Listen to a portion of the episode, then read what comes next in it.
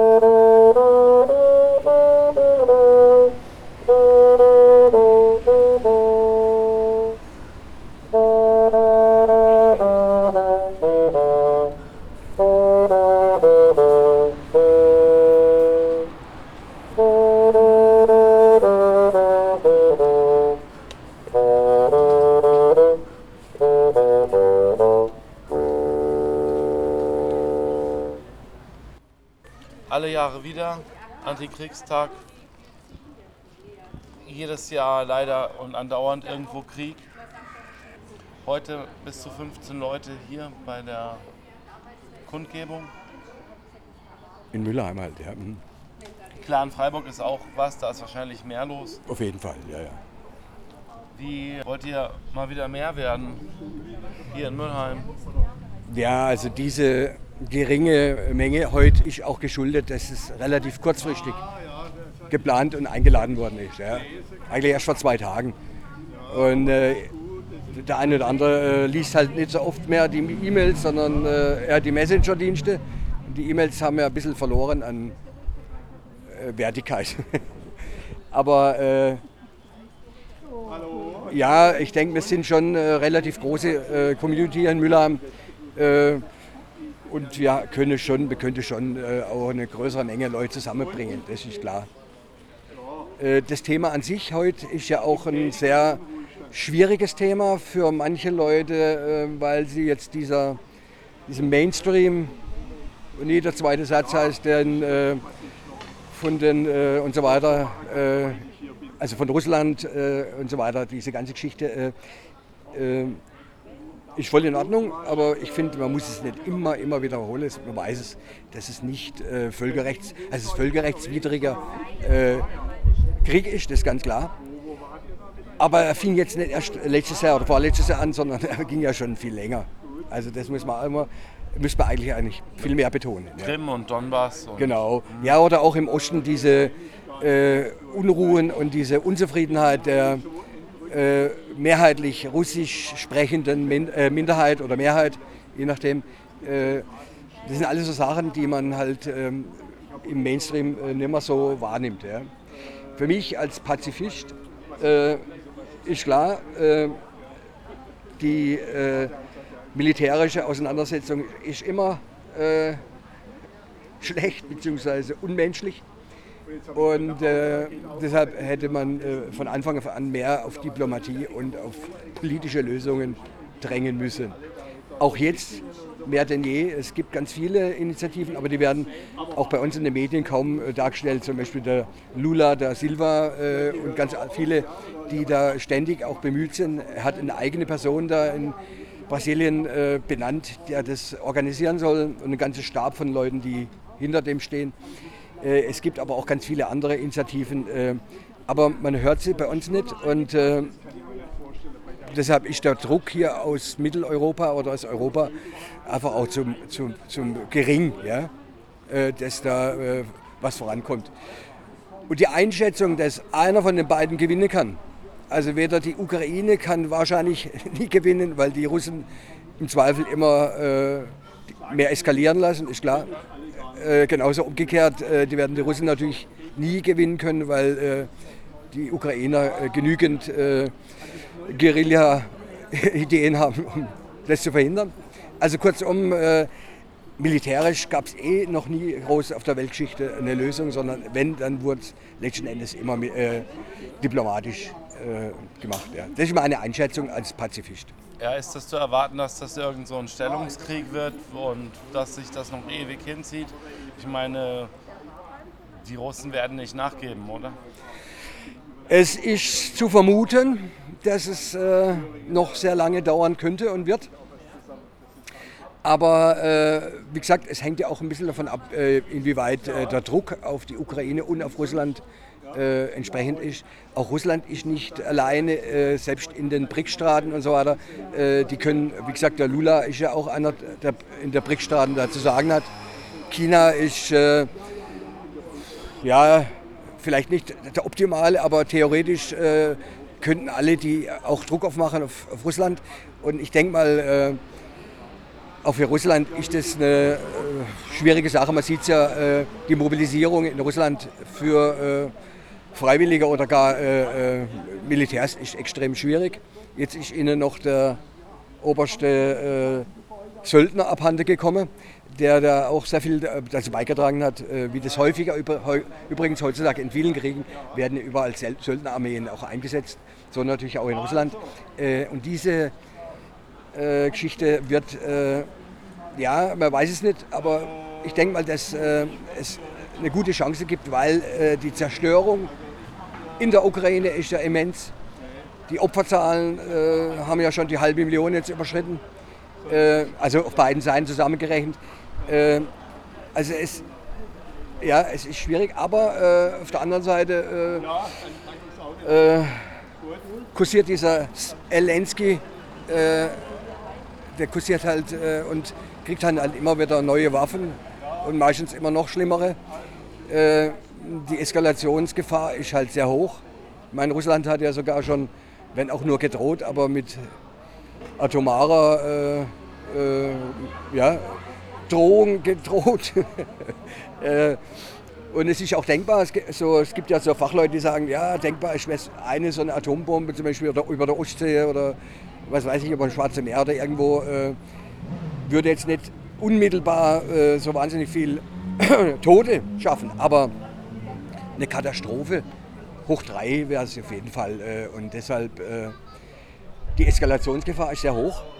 Und deshalb muss so schnell wie möglich natürlich jetzt irgendwas gemacht werden. Äh, es gibt ganz viele Initiativen, übrigens auch in der SPD gibt es Initiativen. Mehr Diplomatie wagen heißt es da, die Initiative. Das sind ganz viele Genossen, die da sich engagieren. aber solange die Mainstream-Medien bei uns so weitermachen wie bisher. Und solange die Einflüsse von äh, der Militärlobby und äh, Rüstungsindustrie etc. etc. Äh, so stark ist, wird sich wahrscheinlich wenig tun, leider. Ja, dann seid ihr die letzten normalen Leute hier noch und die letzten Enthusiasten, die wirklich denken oder sagen auch und das laut auch sagen, dass äh, Frieden geschaffen werden soll ohne Waffen. Denn die Mehrheit ist ja da anderer Meinung offenbar, oder? Ja, das äh, würde ich jetzt nicht so per se sagen. Äh, wenn Umfragen irgendwo gemacht werden, das sind ja immer nur kleine Ausschnitte von irgendwelchen Menschen. Äh, ich sehe das, ich mache ab und zu bei Seaway mit. Äh, äh, das nützt überhaupt nichts, wenn du da eine andere Meinung hast. Du bist, wirst total übergangen. Ich weiß nicht, wie die die Umfragen immer gestalten. Aber allein schon die Fragen manchmal sind so, dass es auf das Ergebnis schon fast äh, sich in eine Richtung bewegt. Äh, also Umfragen äh, würde ich jetzt nicht sagen. Ich denke, es gibt nach wie vor in äh, unserem Land, aber nicht nur bei uns, auch weltweit, doch ziemlich viele Menschen, die erkannt haben, dass militärische Lösungen nicht gut sind und so eine gewisse pazifistische Grundstimmung, die ist natürlich nicht überall gleich, aber zum Beispiel selbst in der Ukraine gab es eine relativ große pazifistische Grundstimmung zum Kriegsbeginn. Aber äh, die wurde halt nirgends unterstützt und äh, deshalb äh, sind die, ja, wenn sie so nach dem Motto, äh, wer, wer nichts schreibt oder wer nichts sagt, existiert nicht. Äh, und so ist es halt auch mit der großen Masse der Menschheit, bei uns, der, der, der Bürger. Äh, ich denke schon, wenn man, wenn man das geschickt machen würde, könnten wir da äh, das Blatt wenden. Also, aber so eine kleine Veranstaltung wie heute und dann noch so kurzfristig angesagt, hilft natürlich äh, wenig. Aber es hilft, dass wir untereinander wieder miteinander kommunizieren und äh, uns treffen und das äh, bestärkt einem eigentlich auch in der eigenen Meinung. Das ist ja wichtig. Ja? Also der Antikriegstag ist jedes Jahr wichtig, weil es gibt jedes Jahr toben irgendwo Kriege. Wenn nicht in Europa, dann woanders in der Welt. Aber auch Europa ist da nicht gefeit. Das ja, jüngste Beispiel der Krieg in der Ukraine. Und dann auch der Krieg äh, ex-Jugoslawien, der Zerfall Jugoslawiens, der ja sehr blutig vonstatten gegangen ist. Alles Kriege in Europa, obwohl man mal gedacht hatte, es gibt in Europa keinen Krieg mehr. Es wird vergessen, welche, welche schrecklichen Folgen ein Krieg hat. Die Menschen, die den Krieg noch erlebt haben, leben zum größten Teil nicht mehr. Es ist 70 Jahre her, dass der Krieg geendet hat. Es ist über 70 Jahre her. Und die jüngeren Generationen haben das nie erlebt, können es sich nachvollziehen und lassen sich heute wieder äh, verführen von, von äh, irgendwelchen Schreihälsen, die sagen, wir brauchen Stärke, wir brauchen Militär, wir brauchen Kampf. Diese Gefahr ist einfach da. Auch jetzt zum Beispiel durch die Werbung seitens der Bundeswehr für irgendwie Dienst an der Waffe oder so. Da sieht man ja auch mehr in letzter Zeit von. Ja, das hat, die, die, die haben schon immer geworben, sagen wir mal so. Die haben schon immer geworben. Gut, das finde ich jetzt nicht toll, aber viel gefährlicher sind, die, sind diese unterschwelligen äh, Verlautbarungen, die es da immer mal wieder gibt und, und diese Feindbilder, die aufgebaut werden und die gepflegt werden auch, ja. Äh, ich bin der Meinung, man muss mit Russland verhandeln, man muss versuchen zu verhandeln, man muss unbedingt äh, auf dem Verhandlungsweg etwas versuchen zu erreichen. Und es ist nicht in Ordnung zu sagen, ähm, wir, wir verhandeln, erst muss Russland seine Truppen zurückziehen hinter die Grenze, erst dann kann ein Waffenstillstand stattfinden. Nein, ein Waffenstillstand ist eine Voraussetzung für Verhandlungen. Ja, ohne Waffenstillstand geht das nicht. Und wenn man solche Bedingungen stellt, dann entsteht bei mir der Eindruck, dass man gar kein Interesse hat an Verhandlungen. Ja. Dann hieße das mehr Eskalation. Das würde bedeuten mehr Eskalation und das kann durchaus dazu führen, zum Dritten Weltkrieg führen. Es kann auch dazu führen, dass eben der Krieg wirklich über die Grenzen hinweg auch nach Europa, nach Polen, Deutschland, Frankreich, Schweden, Italien, was weiß ich, wo überall hin schwappt. Das ist dann unkontrollierbar und es werden Atomwaffen eingesetzt werden und diese Folgen sind undenkbar.